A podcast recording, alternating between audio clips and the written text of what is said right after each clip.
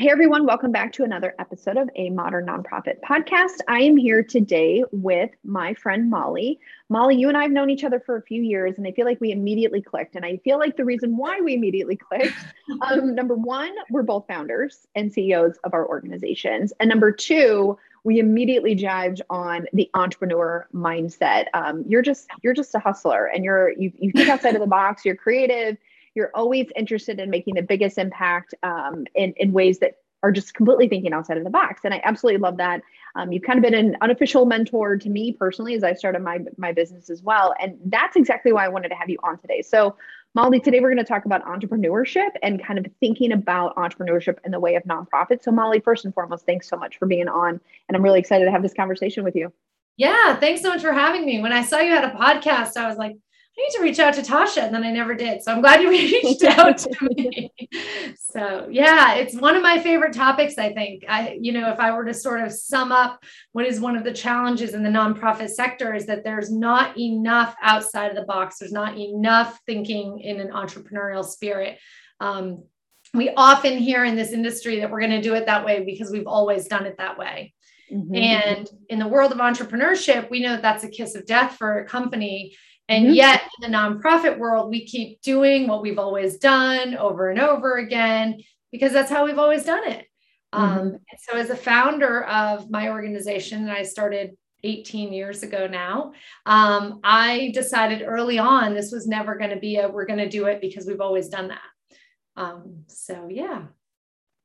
So let's, let's just go ahead and get started. In my mind, like the most obvious question.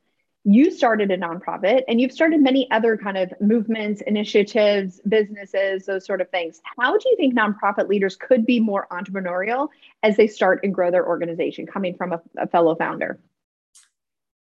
You know, entrepreneurship by definition, right, is a willingness to take on new risks. I like to think about entrepreneurship as always thinking about how to scale, how to grow, how to how to really just make your impact exponential. Um, mm-hmm. One of the things that has helped me along the way was just recognizing that as a founder of a nonprofit, that is an entrepreneur role. That is somebody who started something from nothing and has a responsibility and often an urgency to grow it, to scale it, and to do it in the most productive, efficient way possible. Mm-hmm. And I think that is the part to take from entrepreneurship. It's that productivity, it's that efficiency, it's the systems. The mm-hmm. reason that I have an organization today and my sanity are the systems. Early on, we put systems in place and we've continued to refine and build and look at those systems. Um, and it's really gotten to the point, you know, where when COVID happened and we had to go virtual overnight, we had the systems and the processes in place that we were able to just keep doing what we were doing. I like how you talk about systems because I think so many organizations, they operate in silos, right? They have one individual that does the main function, right? So, and, and I and I say this out of my own experience, accounting and finance specifically, or program leadership specifically, or fundraising specifically, or memberships, or the list goes on and on and on, volunteer, you know, coordination, or, you know, whatever it might be. And so many times I see organizations, I know, because I get these conversations. I had a woman yesterday reach out absolutely frantic because their director of business and finance has decided to resign and give two weeks notice. But because there are no systems, we rely on humans and their human, you know, uh, abilities to retain information in their brain and never getting it out of the system or out of their brains into some sort of system or document in any sort of meaningful way. No systems to cross-train that, that these organizations become crippled and paralyzed. And because we're operating in such siloed ways, there's no kind of critical thinking, problem solving amongst the group. How can we overall look at these things? Like, for example, I had another call yesterday where I have an organization that keeps getting all of these new government grants, and that's an amazing thing. But at this point, how does those writing the grants communicate to the program team? This is a new funding source that we need to be tagging to those individuals that we're surveying, seeing to make sure they get billed. And then how is the finance department even aware that these contracts exist so that we can make sure, yes, we got the census from the program team so that we can then bill. And it's just all of this communication and collaboration that frankly, I have seen not work so well uh, in the nonprofit space. And, and it's probably true for for-profit businesses, but it's just absolutely imperative. Yeah. It's, it is alarming to me how many companies run with the idea that if someone were to get hit by a bus, or as we say in our organization, go on an incredible exotic vacation tomorrow, yeah, like, yeah. perpetuate this idea of getting hit by a bus for my team, um, but that things would grind to a screeching halt. And I think the common criticism of creating systems and documenting everything mm-hmm. is, I'm already so busy with everything that I'm doing. I couldn't possibly now take time to document systems, to write down what I do. And what ends up happening is that, again, that person leaves and now you're spending a whole bunch of time scrambling, doing rework, mm-hmm. et cetera. So a few years ago, I guess now maybe closer to six or seven years ago in our organization, we actually decided as a team that there's got to be a way to be more efficient. There's got to be a way to shift responsibilities so that our days actually really could end at five p.m. So we mm-hmm. worked nine, we actually worked eight thirty to five um, and had thirty minutes for lunch. And I was really committed, again, about seven years ago, that if your day ends at five, you go home at five. You're not emailing after five. You're not emailing before you come in. That's just, we're just not doing that anymore, because I saw that the way that we were doing things, which was the way we've always done them and the way that other organizations I've watched and worked and done, is that you work all day, you go home, you do a bunch of work at night, you get up in the mm-hmm. morning, you work all morning, you, and it just doesn't work. It's not sustainable. It's not healthy. And mm, yeah. we're the people in this, in, in this world who are ostensibly improving the lives of those around us. And meanwhile, we're overworked, underpaid, and not just not being efficient is, mm-hmm. it, it, to me, feels like you're stealing from your clients who need you. Mm-hmm. I think that's kind of the, the easiest way. So we that's audited right. the entire organization, and we've since done it on a quarterly basis where we write down, what do we write down? Um, work I love to do. I always mm-hmm. want to make sure people are doing work they love to do. So work mm-hmm. I love to do. We write in the next column, work only I can do. Mm-hmm. What is the work in your organization right now that only you can do? And listen, no judgment here. It's a long list when you start. and, then, um, and then the other column is other work I do. So it's not stuff that only I can do, and it's not stuff that I love to do. It's just other stuff I do. And so we took all of those responsibilities and we were able to shift things around so that people could be doing work they love to do. Mm-hmm. So the column of work only I can do was looked at all the time, because here's the thing. And I don't think I'll ever forget this moment. I had been at the U N. We were planning for World Autism Awareness Day. That's the space I work in. And I had like four missed calls, and I was like, oh no, what happened? And what had happened was at the office, the garbage hadn't gotten picked up. And as it turns out, nobody knew the number for the garbage company. The system was, you call Molly or you text Molly, the C E O of the organization, and you say the garbage hasn't been picked up. And then I call the garbage company, and that's how the garbage gets picked up. Mm-hmm. Now we're in Brooklyn, New York. So the garbage not getting picked up is a huge deal, and it's a huge ticket. Um, mm-hmm. So it's not just inconvenient and messy. It's like, no, you get a huge ticket from the city. So it's kind of an important thing. So we were able to fix that. You know what we did? We took a piece of paper and we took a Sharpie and we wrote garbage not picked up question mark, call this number, tell them this address. Please ask them to be here before ten. Ta-da! Yes. And it's like, you just don't realize how many of those things. It's like, okay, somebody came in, the garbage wasn't picked up. Well, that's not the person who generally calls me. So then, then my assistant gets a message to call me to let me know that the garbage hadn't been picked up. And then they hadn't heard back from me. So then someone else called me. It's like, when you actually look at all that time, and when you start to value your time, mm-hmm. you can't help but put systems in place and start to find those places um, where there's any friction, where anything, or whenever you say, does anyone know where? That was like, our, does anyone know where? It's like, that's not good. No, it's not good. And I love how you talk about the things that you love, because one of my, my big takeaways over the last, I'd say eighteen months, is figuring out all the things I love.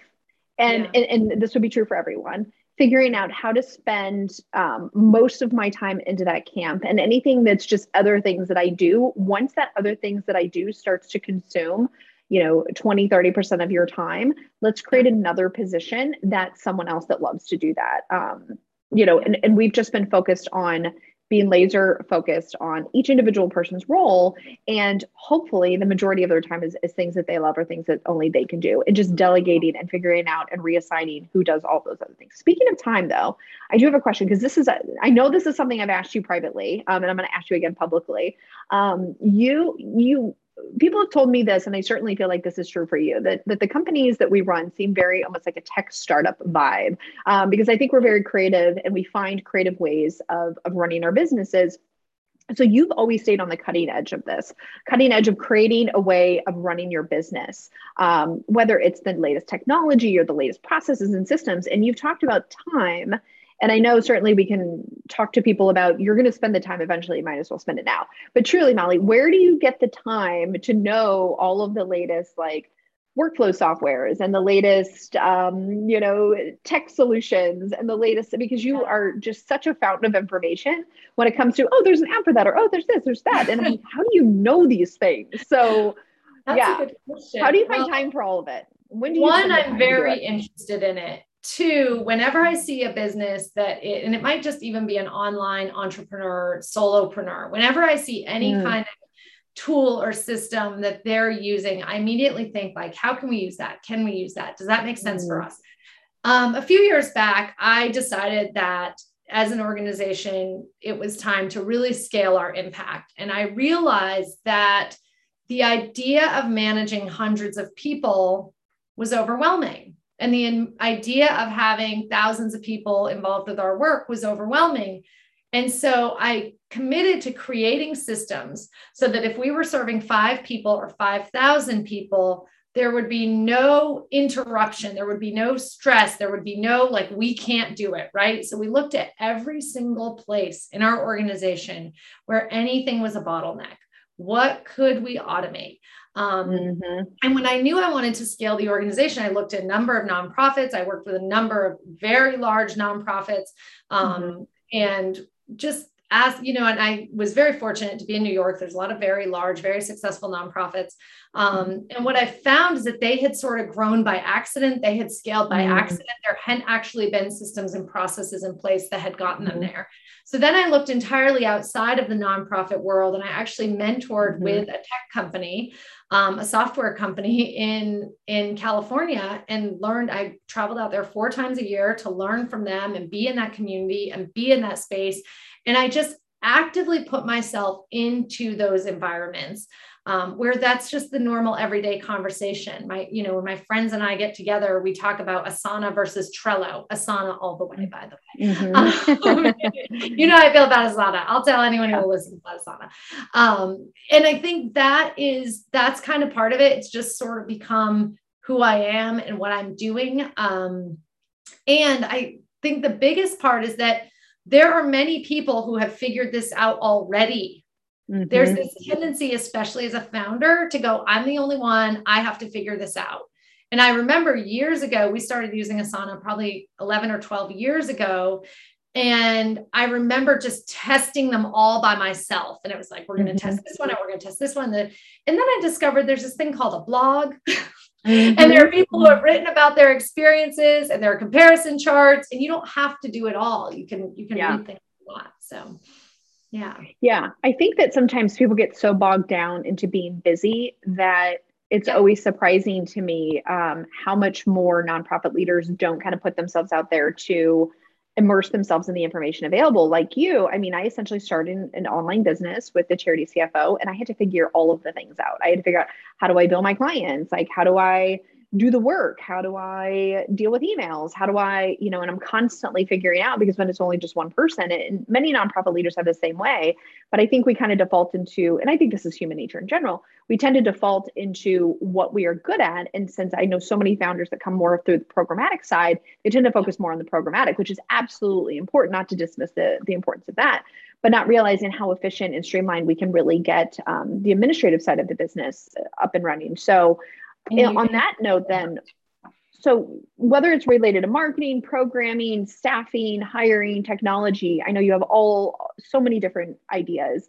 What are some other hacks that you might recommend to people that you've learned through um, the growing pains of scaling that you hmm. might advise people on, um, and maybe just a handful of them. I know you've got, a, I know you've got several. So what, what would you say your top I, hacks for running I'm, a modern nonprofit specifically? Yeah, I'm trying to think. So one thing is that in general, in your organization, you want to figure out how to do fewer things better. So mm-hmm. to figure out what is it that you do, what is it that you don't do. Once you get really clear on the program and you know what you provide and you know sort of your place in the in the world in that way, you need to focus on the administrative pieces. And for me, mm-hmm. the administrative pieces were, it was really about creating systems, creating processes, streamlining things, and outsourcing as much as possible. Mm-hmm. Um, part, one of the things that we also do on a quarterly basis is we, in the office, um, and now remotely, we write down what we did every fifteen minutes. This is not to micromanage. This is to look at like, what are the little things that are pulling me in different directions? Mm-hmm. What are the mm-hmm. little things? Um, and then we also time block at the Global Autism Project. Mm-hmm. So mm-hmm. everything we do is in time blocks. So one of the questions you asked about, where do I find time? There's actually an hour and a half block in all of our weeks that is learning block. And mm-hmm. in learning block, you watch that webinar that you haven't watched yet. You read that article mm-hmm. that you haven't read yet, rather than reading it, getting distracted, and then going back to email. Um, you know, we only check our email three times a day at the Global Autism Project for thirty minutes mm-hmm. at a time. It's plenty. It doesn't seem like it is, but you know what helps with that? We have no internal email. You mm-hmm. do not email your colleagues. We use Asana for communication. We're looking at other communication tools now that we're, of course, fully remote. Um, But that makes a huge difference to have zero internal email. That's probably the biggest question I get after a podcast, by the way, and you're welcome to reach out and ask how we do yes, that. Yes. Um, but yeah, zero internal email, and then outsourcing. So we use JustWorks, and we love JustWorks as our H R platform. So mm-hmm. in that fifteen minutes, I realized that I was spending time every week calling the payroll administration mm-hmm. company, calling them back, and then asking them if they made a, you know, then looking at a mistake they made. And it's like, that all adds up. Yeah. And so, okay, it is now a priority to not work with this payroll company, because we're actually spending hours of the C E O's time on the phone with the payroll company, because they're mm-hmm. not willing to talk to the assistant, or they're not willing to talk to the finance person, or they are, but I still have to get on the phone and say, yes, you can talk. I mean, it was just, mm-hmm. that became a priority for us. Um, as I said, Asana, Asana is like the brain of our organization. Once you have our Asana password, you're like, you're in. Like, it's like, mm-hmm. there is a section in Asana for all of our process docs. How do we, um, onboard a new partner? How do we, um, everything, how do we replace the ink cartridge in the printer? Mm-hmm. Um, and for a lot of the things that we do online, we upload a video. So whenever mm-hmm. anybody asks us how to do anything, so if you worked here and I said, hey, Tasha, do you know how to download contacts who have traveled to Kenya? And you go, yeah, I know how to do that. What you might do is go, oh yeah, I'll do it for you real quick. And then you don't get it done. Mm-hmm. And then I'm mm-hmm. waiting. And then what we do here is you do it and you record a screenshot of you doing it and you upload it to the process doc. Yep. And it's all with naming conventions. So it's like, mm-hmm. you know, C R M software, download contacts by group, mm-hmm. you know, you're able to find it. So I think that's really been the biggest thing. Um, and then of course, now we're fully remote. Before we were, our office was on point organized. Every single mm-hmm. thing had a place. There was a place for everything. Um, inventory was, instead of waiting till we ran out to do something or get something or end up now having to go to a bodega or a store or whatever, mm-hmm. it was like, there's a line drawn on the dishwash soap that says, when it gets to here, order a new one, you know? So yeah. there, um, in some ways I, I can really see and hear this as like, wow, that's intense. Like, what's it like to work there? Um, and obviously you need to ask my team, and it is, people tend to appreciate it. It's like mm-hmm. so clear. It's so obvious. We're not running out of stuff. And anytime we are, anytime there's a breakdown in that system, it's handled as just that. It's a breakdown, how to make sure it doesn't happen again. Absolutely. I, I will echo a, a couple things that you've said from the get-go. I think the single-handed best decision I ever made uh, when I started this business was no internal emails. Um, and it's been about five and a half years now. And it's really mind-blowing for people, but it's really interesting because I get reports. So we certainly get a lot of client emails, right? And just to put it in perspective for some of you listening, if you don't understand how big your email problem is, wait to some of the numbers that I throw out. I have clients, um, my average client, we've got a little over one hundred clients a month. On average, I get fifty-four emails a month from my clients, right? On average. And some of the largest offenders, I get clients who send, um, one of them is three hundred fifty-four emails, I think, a month that I get from them. Another one is um, was upwards of seven hundred emails a month, just to me, just to me. And so when I went back to the C E O, I said, listen, I'm not going to tell you how to do your business, but do you realize that your team is emailing me that many times? So imagine how many times they're emailing each other. And a lot yeah. of it is just CCing, copy everybody on everything. Yeah. And I thought, yeah. I don't know if you realize this, but we have a system that's very easy for me to run these reports, and it might be good information for you.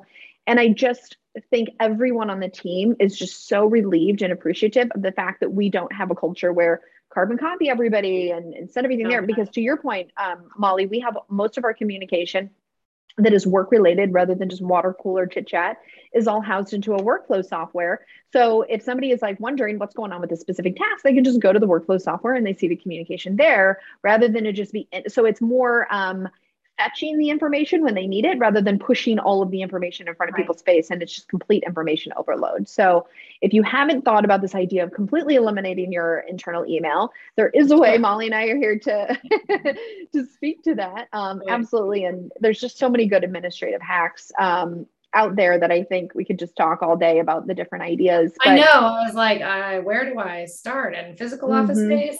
And I mentioned the thing about our physical office space, because I know a lot of your listeners probably, you know, do things like run group homes or run programs. Mm-hmm. And you don't necessarily realize how much time is taken away from your clients into mm-hmm. doing something like reorganizing something, right? This mm-hmm. idea of rework, it's already been done and now we have to do it again. And mm-hmm. it's just, it's, it steals from your clients. That's what it mm-hmm. comes down to. Mm-hmm. Your time and your talent and your energy should be able to be spent with your clients, with the people that you serve. Mm-hmm. And that's just at the end of the day, I think that for us as an organization, it's like, hey, why does it matter that we label where the stapler goes? Oh, because we care about that kid we work with. Mm-hmm. You know, just really making those connections. I walked into an organization that I gave to monthly in New York City in two thousand five. I'd never been to their office. I imagined it was probably very amazing. And it was a disaster. The desks were a mess. There were boxes of things everywhere. File cabinet drawers were open. And like, listen, full disclosure, I'm a Capricorn. I like my stuff and my space to be organized, mm-hmm. but I stopped giving money that day. Mm-hmm. I stopped giving money that day. And I just imagined, it was back in the day when you mailed a check. And I just imagined mm-hmm. that like, what do they do with the check when it comes in? Like they're going to, like, mm-hmm. I was legit worried that that check was going to get lost and like screw up my banking, you know, mm-hmm. but I just felt like, no, sorry. Like I support what you do, but this is, you know, and giant New York City based organization, there's no financial reason that things mm-hmm. could have been um, more organized. Yeah. And just any system. So, right.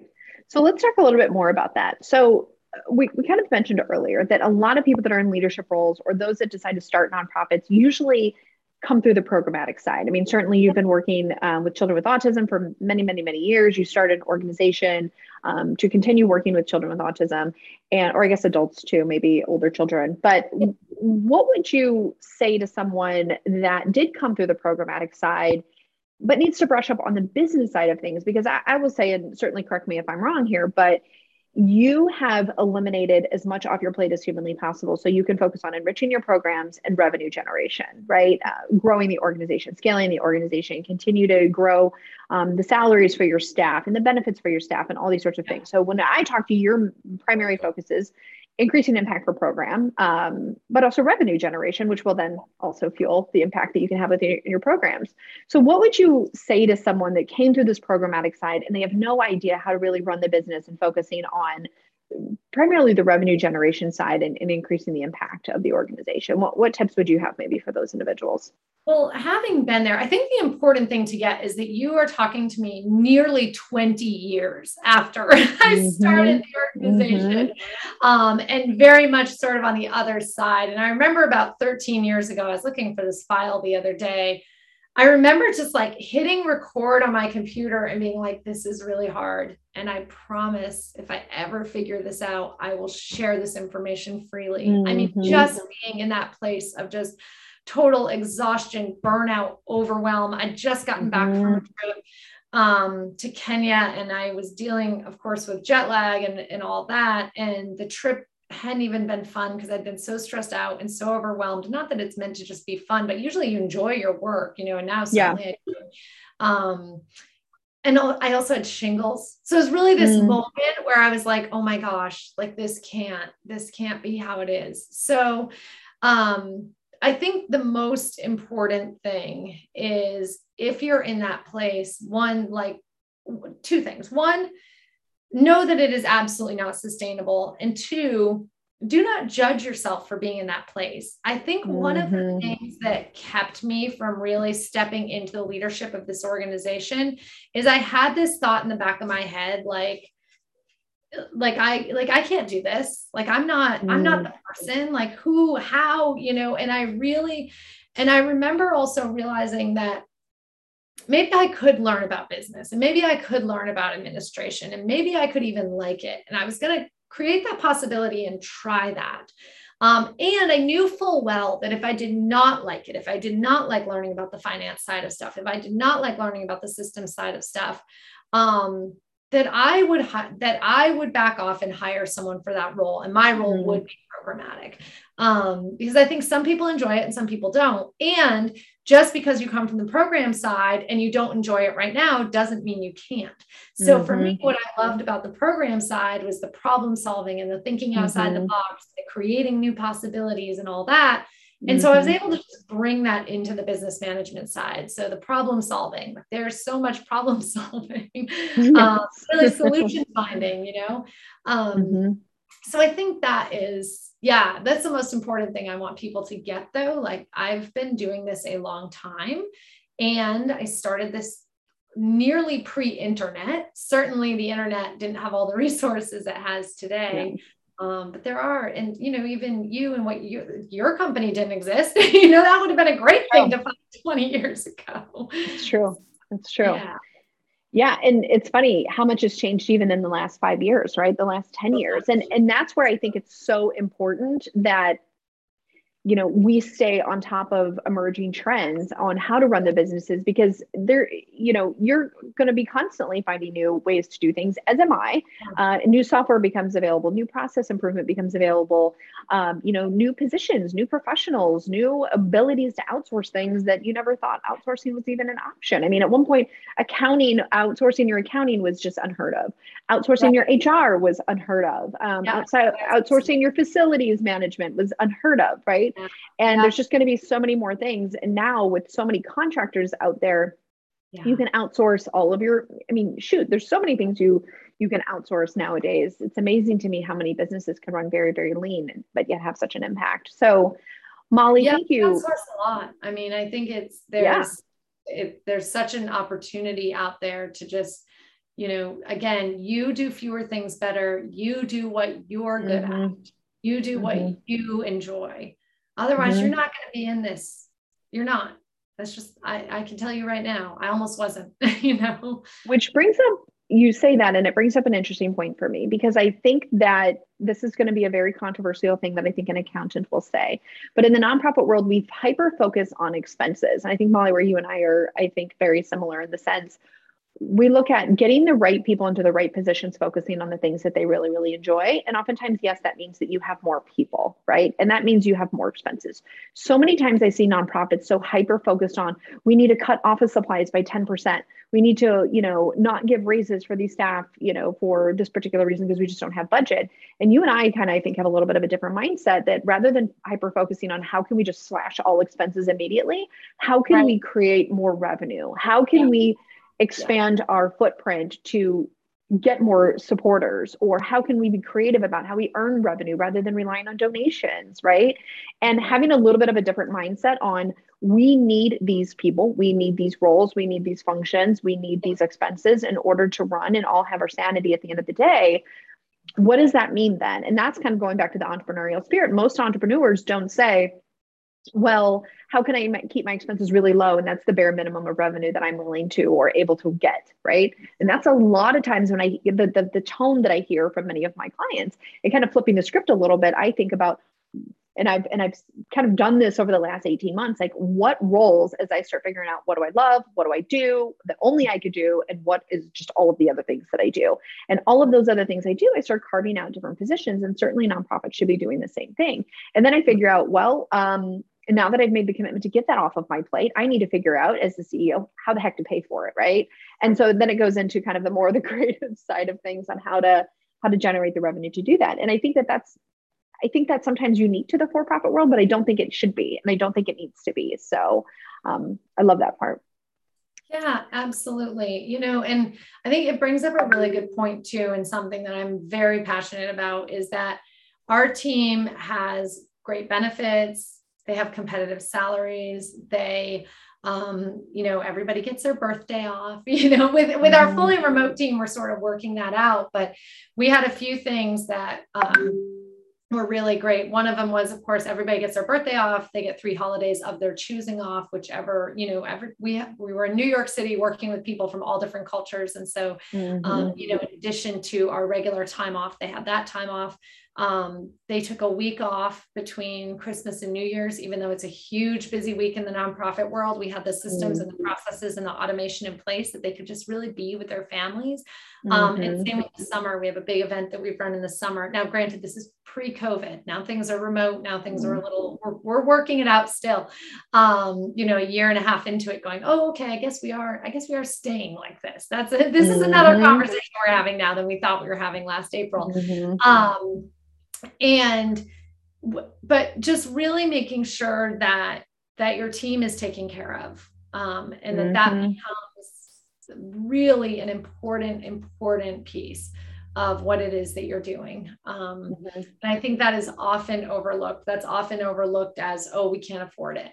Um, yeah. Well, what I can't afford is to have somebody working three or four jobs to make ends mm-hmm. meet, to try to put themselves so that they can do this. That's one thing. Mm-hmm. Another thing I can't afford is one of my staff members gets sick and mm-hmm. they don't have the coverage to take care of that. And mm-hmm. so now they cannot take care of themselves properly, and, or they're not mm-hmm. just not going to the doctors because they don't have the coverage. We have mm-hmm. a generous health benefits program just because we just don't want to be in a place mm-hmm. where people are having to make those sort of decisions to do this work. Um, Absolutely. Yeah. I mean, so I, as you know, I can talk about this like all day, every day. If people have mm-hmm. questions, you're welcome to reach out to me. As you can well imagine, I have a calendar link with the times that people are able to book with me. Um, and I'm happy to, I'm happy to set that up and share that with people.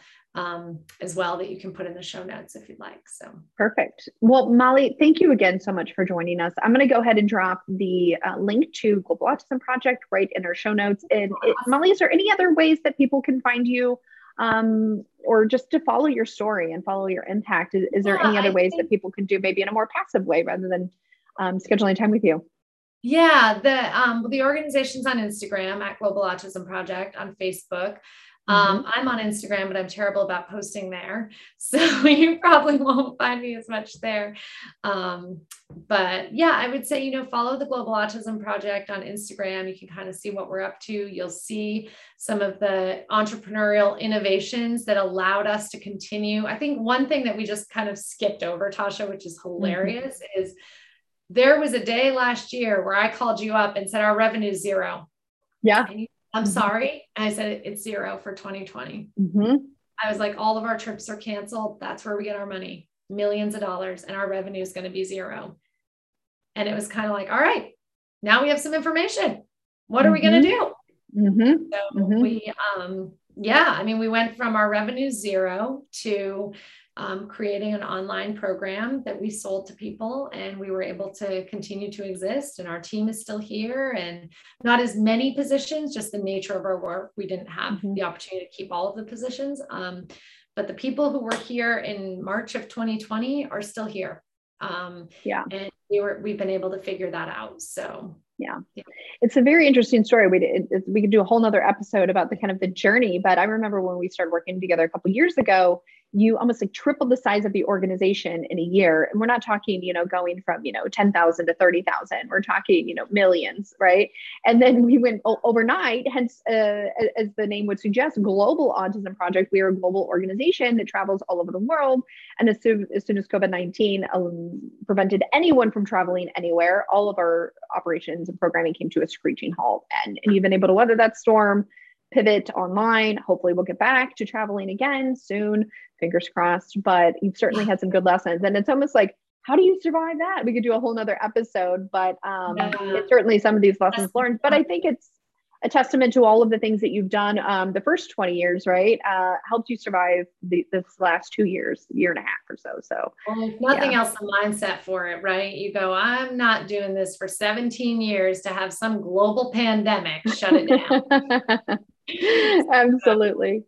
Well, Molly, thanks again so much for joining us. This has been such a good conversation. I appreciate you.